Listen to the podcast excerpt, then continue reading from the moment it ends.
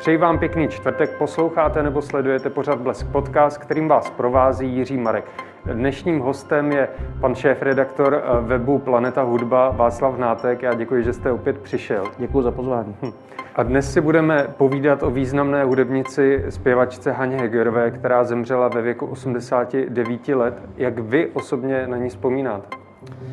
Já osobně, ať jsme se nikdy nepotkali, protože moje, hude, moje profesní kariéra hudebního novináře začala až po té, co ona skončila, eh, tak já osobně na ní vzpomínám jako na fenomenální zpěvačku, eh, kterou si vždycky poslechnout byla radost. A včera večer poslouchat si eh, písničky bylo skvělý. Hm. Rodným jménem Carmen Mária Štefánia Beatrix Farkašová se narodila 20. října 1931 v Bratislavě. Eh, od roku 1957 vystupovala jako zpěvačka v bratislavském Tatra Reví a o čtyři roky později diváci mohli vidět v pražském divadle Rokoko, odkud se dostala do významného divadla eh, Semafor. Jaké byly její pěvecké začátky? No tak ona eh, zpívala na tom Slovensku, což je taková kapitola, o které se podle mě strašně málo ví. A já teda nejsem výjimkou, já o tom nevím, nevím moc ale um, myslím si, že když pak přišel do té Prahy, ona, on, on jí zval Jan Verich dokonce do divadla ABC, což odmítla. A pak to nějak jako vysvětlovala, že jí každý říkal, že jako Verich eh, to hraje hrozně na sebe a všichni ostatní jsou jenom kompars. Pak to myslím trošičku i litovala. A e, v tom rokoku jí třeba no, Jiří Suchý objevil a rokoku jí záviděl. On říkal, že jako vyloženě záviděli rokoku tuhle černohlasovou uhrančivou zpěvačku, pak teda přešla k ním a udělala tam skvělou kariéru. Čili ty začátky byly e, všelijaký, jako všechny začátky a myslím si, že se ale velice rychle etablovala, protože byla jedinečná. Hmm. Vy jste mi trošku vzal citaci, kterou jsem měl připravenou. Jiří, se. Jiří Suchý na Hanu Hegerovou zaspomínal takto. Byli jsme okouzleni, protože Hanna Hegerová byla absolutně jiná než všechny ostatní herečky a zpěvačky, které jsme znali. Tak jsme tomu Rokuku vlastně tak trochu záviděli, ale ona najednou díky režisérovi eh, Roháčovi přešla k nám do semaforu, řekl pro seznam zprávy. V čem Aně Hegerové právě pomohl semafor? No tak eh, čím jiným než eh, Šlitrem a Suchým. Oni byli výborní autoři, byli schopní prostě poměrně chrlit věci a psát lidem dost jako na klíč ty věci jako na tělo. A myslím si, že jí napsali spoustu skvělých písniček, obsadili ji do 9000 klarinetů, což je věc, která už jo, dneska skrz Levandulovou a tím nechci ty písničce a Habkovi s Horáčkem ubírat jakýkoliv kredit, se malinko zapomíná, že ona v 60. čtvrtým nebo co to bylo, prostě se oni na filmovém plátně přetahovali uh, God s Matuškou v písni, tak abyste to věděla. No, to byla jako fenomenální záležitost. Jak často vystupovala třeba v tom semaforu? Byla jako stálice, že lidé chodili i na ní? Já tohle přesně nevím, ale já myslím, že ona tam byla normálně v angažmá jednu dobu, pak nějak odešla, pak se vracela. Eh, takže myslím, že určitě lidi chodili na ní. Ona byla fakt jako velká hvězda. Hmm. Dneska by se vlastně řeklo, že objevila díru na trhu. Ona byla fakt jako jiná než všichni ostatní. Jo. Eh, když si člověk vzal tehdejší jako pop, nebo tehdejší jako rock and roll, že jo, nebo big beat, tak eh, ona byla, nebyla ani v jedné téhle škatulce, byla úplně jiná a myslím, že tím jako, tím jako zaujala dost. Mm-hmm. Víme, proč nakonec divadlo Semafor opustila? Co byly ty hlavní důvody? Eh, já bezpečně vím, že já to nevím. Mm-hmm. Jestli máte v přípravě něco k tomu víc, já, já nevím, já nevím, proč opustila Semafor.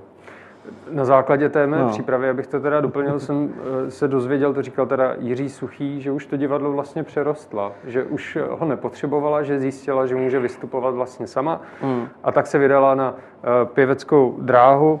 Můžete nám... Což je mimochodem jako uh, asi byl celkem obvyklý, a nejenom v semaforu a nejenom v Československu, všude po světě, že člověk prostě, prostě posunul dál. Konec konců Karel Gott si taky založil divadlo Apollo poměrně záhy, protože prostě už semafor byl malý. No. Hmm. Můžete nám připomenout, jaké byly nejzásadnější nahrávky Hany Hegerové právě z této doby, z těch 60. let? No, tak eh, ona, vydala, ona eh, vlastně vydala těch desek poměrně málo. A její první nahrávka byla v roce 66, jestli jsem myslím, že měla šansony, jestli se nepletu. Šanson nebo tak Mm-hmm.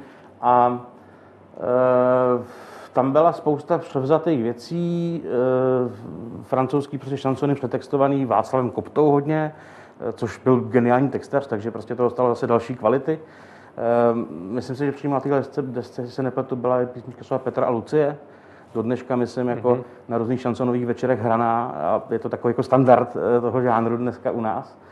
Ehm, a potom, potom vydávala další desky i s autorskýma věcma, českýma, původníma. Um, ale bylo jich málo. Ona vydala, že jo, 66. pak 77. byl další album. Jako nechrlila to nějakým způsobem, což bylo zajímavé vlastně, že se soustředila pro mě spíš na to, na to živý, na to živý vystupování. I do poměrně pozdního věku. Myslím, že Petr Malásek, který s ní po revoluci jako fungoval, tak říkal, že s ní odehrál tisíce koncertů za 24 let, což, hmm. což jako není malá, malá várka. A konec konců vystupovala pak v zahraničí taky a vydávala desky v zahraničí, takže ta kariéra byla jako obrovská. No.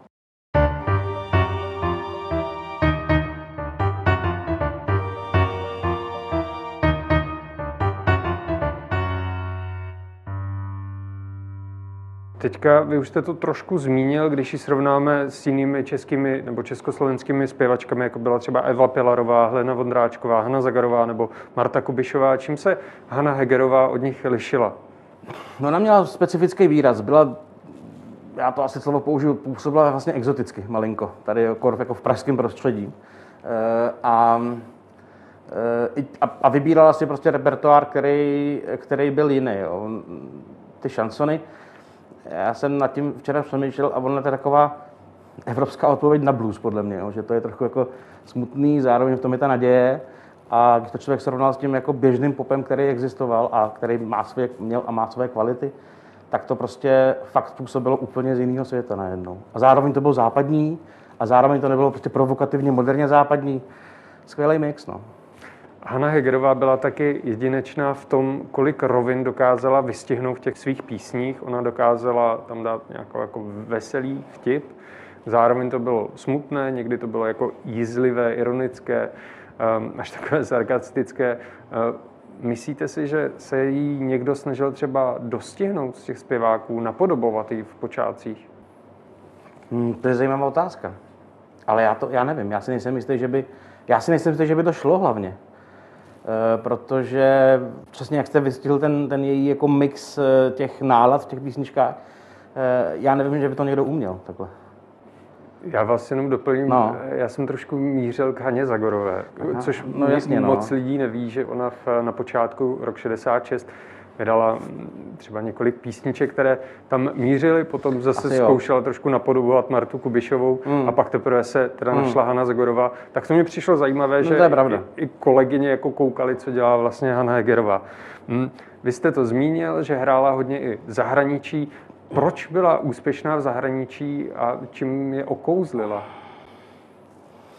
Zajímavá otázka. Uh já si myslím, že tím samým, čím okousila tady. Eh, přesně tím, tím jako mixem tý jako vtipu a nenápadný geniality, až bych skoro řekl. Eh, ona vystoupila v Pařížské olympii, kde jako nemůže každý hej, počkej si vystoupit, kdy, kdy, zachce, kdy se mu zachce.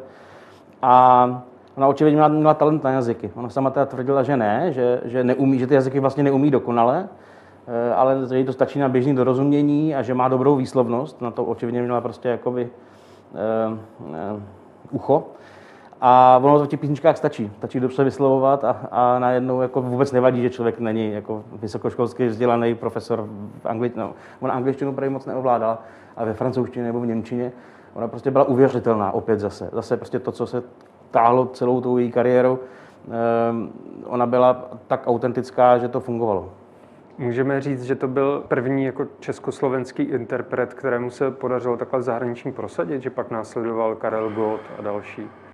Já si nejsem, nejsem jistý, kdo z nich byl první a asi bych to nechtěl specifikovat takhle, jakoby, že, že závodili, ale určitě jeden z těch prvních eh, a jeden z těch jako výrazných. Tak. Hmm, hmm. Mě by zajímalo, zabýval jste se třeba tím, jakým způsobem vznikaly ty písně pro Hanu Hegerovou? Jak si třeba vybírala, co bude nakonec zpívat a nebude? Ona eh, hlavně podle všech svědectví až jako příliš tvrdě pracovala na tom, jak to zpracovat. E, to znamená, že po tom jako výběru těch věcí, kdy třeba prostě oslovila Horáčka jako mladýho, vlastně neznámého kluka, e, v 80. letech, tak e, on vzpomínal na to, že jí říkal, jak je talentovaná a ona mu říkala, že to tak není, že to je prostě jak na tom jako hrozně maká a pověstný byly, a on to taky, taky líčil, mnoho barvičkama podtrhaný texty, kde ona si opravdu důkladně zvýrazňovala, co má zpívat, kterou barvou hlasu, který, jak, jak, jakým projevem. A fakt si ty, ty texty vlastně analyzovala takhle do detailu, což, což upřímně si myslím, že dělá málo kdo, že spousta zpěváků k tomu přistupuje intuitivněji. A ona na tom takhle jako tvrdě, tvrdě makala. Takže to spolu s tím výběrem toho repertoáru zase opět se tomu vracím, eh, dávalo vyniknout její výjimečnosti.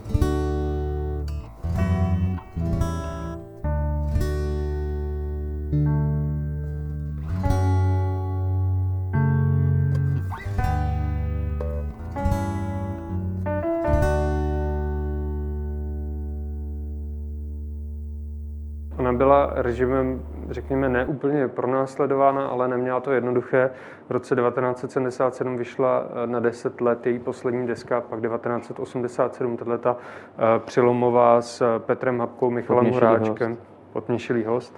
Eh, čím je konkrétně tahle ta deska v kontextu její hudby výjimečná? Za prvý je celá autorská, to jsou komplet Hapka Horáček, což vlastně byl pak jejich styl práce i dál, že oni pak teda fungovali spíš tím stylem, že měli víc interpretů a ty interpretovali jejich prostě autorskou tvorbu, což do té doby nebylo. Ona fakt zpívala hodně ty francouzské šansony a někde říkala, že nemá ráda slovo šanson, že šanson je prostě písnička, ona prostě tak zpívá písničky a ti někdo vysvětlí, jaký je v tom rozdíl. A e, plus samozřejmě, dejme tomu nějakého toho Šlitera Suchýho a další autory. A tohle to byla jako čistě, to byl vlastně jako tak trochu jako producentský projekt, jak se dneska to bere. A, takže zpívala, interpretovala výhradně písničky Habky a Horáčka a ta deska vlastně, nechci, aby to znělo jako hloupě, ale ona byla nejpopovější její nahrávkou. Jo, prostě Levandulová je mega hit. Jo, to není šancon někde do báru. To je, to je, jako, to je hit jak kráva s prominutím. Čili ona zase se prostě posunula někam trošku dál a oni oni dali vlastně vyniknout tomu jejímu, tomu jejímu hlasu a projevu v malinko jiných polohách, než, než by posluchač a, a asi i ona sama mohla být zvyklá. Ale myslím si, že to nebylo cizí, no, kdyby bylo, tak to nedělá. Ale my jsme trochu zvyklí vnímat Hanu Heger jako tu důstojnou, důstojnou paní, která prostě zpívá v divadle s malou kapelou Petra Malácka ty šansony. Ale já jsem teď nedávno asi na ČT3, tam se tyhle ty věci dávají, vysílali nějaký pětitisící koncert eh, Václava Necka, ještě z 80. let. A tam vystupovala Hanne Hegerová jako host. A byly tam nějaký prostě pyrotechnika a světla tam jako metaly všude možně. A on jí říká, Hanko, je to dost, stačí to takhle? A ona říkala, jo, jo, jo.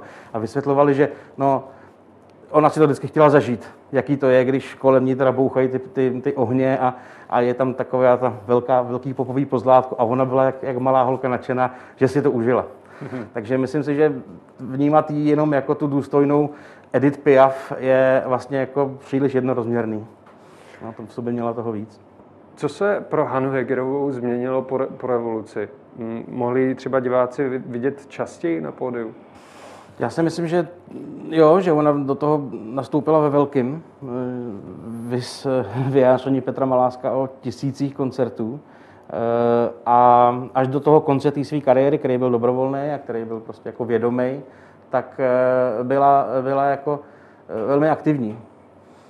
A ona měla tu obrovskou výhodu, že ta její tvorba jako nikdy nebyla politicky zatížená. Ani jedním, ale ani druhým směrem. Ona nikdy nebyla ani underground úplnej a nikdy nebyla ani režimu poplatná, protože ty písničky prostě byly politicky bezrozměrový v zásadě. A proto si myslím, že jako jako mnohý jiný publikum odmítalo po revoluci, tak ona ten problém jako zákonitě nemusela mít hmm. a nemusela řešit. A v roce 2010 vychází poslední album Mlínské kolo v srdci mém. Čím je zase zajímavá tahle ta deska? Eh, no, ta je zajímavá tím, že eh, se na ní podílel že jo, Petr Malásek, což prostě je, je veličina a ona prostě hrála, ona hrála s výbornou kapelou, s Petrem Maláskem, Robertem Balcarem. Když člověk pak viděl ty koncerty, jak oni se štengrujou navzájem, to bylo strašně jako vtipný. A e, je to, a ona to byla, jej to byla vědomě, vědomě poslední nahrávka, kterou udělala. Jo? Spousta muzikantů a přejme jim to má takže jako si přejou odejít někde v půlce turné nohama napřed. A ona se prostě vědomě rozhodla, že to bude její poslední nahrávka a pak už nebude koncertovat a odchází do muzikantského důchodu. což je, což je fascinující z toho, z toho ohledu, že se tomu člověk prostě rozhodne a dodrží to. Hmm. To se nestává mnoha, mnoha, mnoha zpěvákům. Mně napadá paralela k Karlu Gotovi, který taky takhle jako vědomě odešel, nachystal si ty poslední nahrávky, udělal si to uh-huh. svoje důstojné rozloučení, ještě měl vlastně to vánoční překvapení eh, s kapelou Krištof. Tak je to, je to podle vás podobné? E, jo, trochu, ale zároveň vlastně ne, protože Karel Gott věděl, že musí si tohle nachystat, protože věděl, že umírá. Eh, když to Hanna Hagerová se vědomě rozhodla, že dobrý, stačilo, tohle byla úžasná kapitola mého života a teďka já chci, chci užívat život soukromně, bez pólí, eh, bez, bez, bez prostě věč, velkého zájmu médií a tak dál, což eh, jasně, potom, protože stáří přináší různé věci, tak se jí to asi nedařilo asi tak moc, jak si představovala, ale určitě pár let jako hezkého podzimu života si dopřála. A, a, to je, a to je na tom to fascinující, jo, že prostě spousta zpěváků samozřejmě, když po 50, po 60 eh, je toho na ně moc, což je pochopitelný, tak řeknou, hele, já končím, udělají rozlučkový turné, a pak, když sedí doma pár tak si jim to rozleží a vrátí se. Nic proti tomu. Jo? A myslím třeba na Marii Rotrovou, ale rozhodně nic proti tomu. Já jsem rád, že zpívá dál. A nemůžu jí to zazlívat. Ale samozřejmě to občas působí trošku, trošku jako hloupě.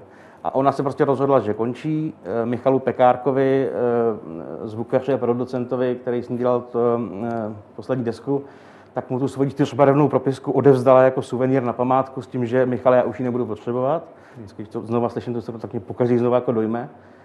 A odešla do důchodu. Což, což je prostě fascinuje. Mě to, mě to fascinuje, to jako vědomí, vědomí rozhodnutí, že takhle to bude a takhle to bylo. Eh, jakmile se rozšířila zpráva o smrti Hány Hegerové, tak můj Facebook zaplavili videa a různé vzpomínky na tuto zpěvačku. A mě překvapilo, kolik vlastně lidí a vrstevníků a dokonce i mladších eh, lidí sdílelo nějakou vzpomínku, nějaké video. Čím si vysvětlujete, že je takhle oblíbená u různých generací?